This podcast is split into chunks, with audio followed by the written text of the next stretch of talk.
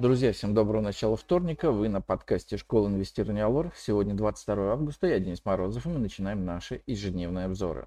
Итак, сегодня у нас в фокусе дня по экономикам. В 11.00 из ЕС смотрим счет текущих операций за июнь. В 17.00 в США количество проданных домов на вторичном рынке недвижимости за июль и производственный индекс Ричмонда за август.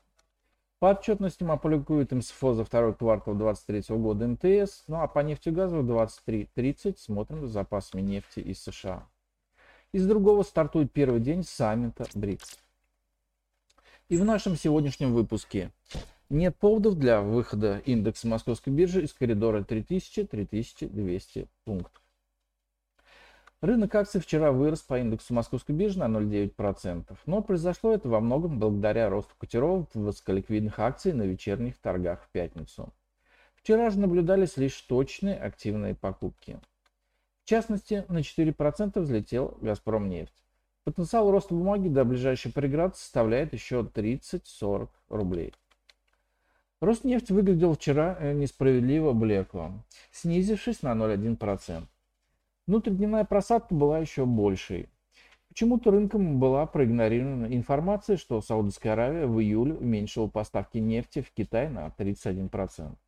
И эта новость очень позитивна, прежде всего для Роснефти.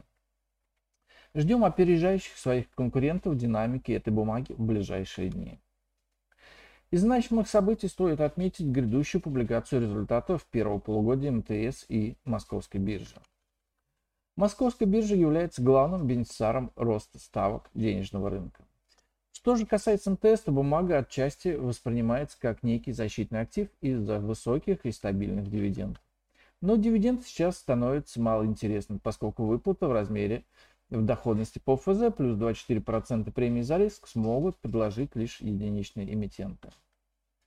Посмотрим, может быть МТС порадует нас сильным ростом выручки по ключевым направлениям. Рубль пока отказывается усиливать свои позиции на приближении пика налогового периода. Оборот торгов на валютном рынке держится высокими, что говорит о сохранении повышенного спроса на валюту. Не исключаем, что пара доллар-рубль сможет уйти в район 90, а то и чуть ниже. Однако в среднесрочном плане девальвация рубля возобновится. Определенную поддержку российским акциям и рублю могут оказать новости с начинающего сегодня в ЮАР саммита БРИКС. По нефти. Перед открытым торгов нефть продолжает понемногу дешеветь, сверху вниз подбираясь к отметке 84 доллара. Так что особой поддержки со стороны нефти рублевые активы пока получать не будут. В связи с этим мы ждем нейтрального открытия рынка. Если он не получит поддержку от позитивных новостей, то начнется фиксация спекулятивной прибыли по многим бумагам. В целом же не ждем, что без сильных драйверов индекс московской биржи выйдет за пределы диапазона 3000-3200 пунктов. И на сегодня это у нас все. Спасибо, что слушали нас. Всем хорошего дня, хороших инвестиций. До встречи на нашем подкасте завтра. Пока.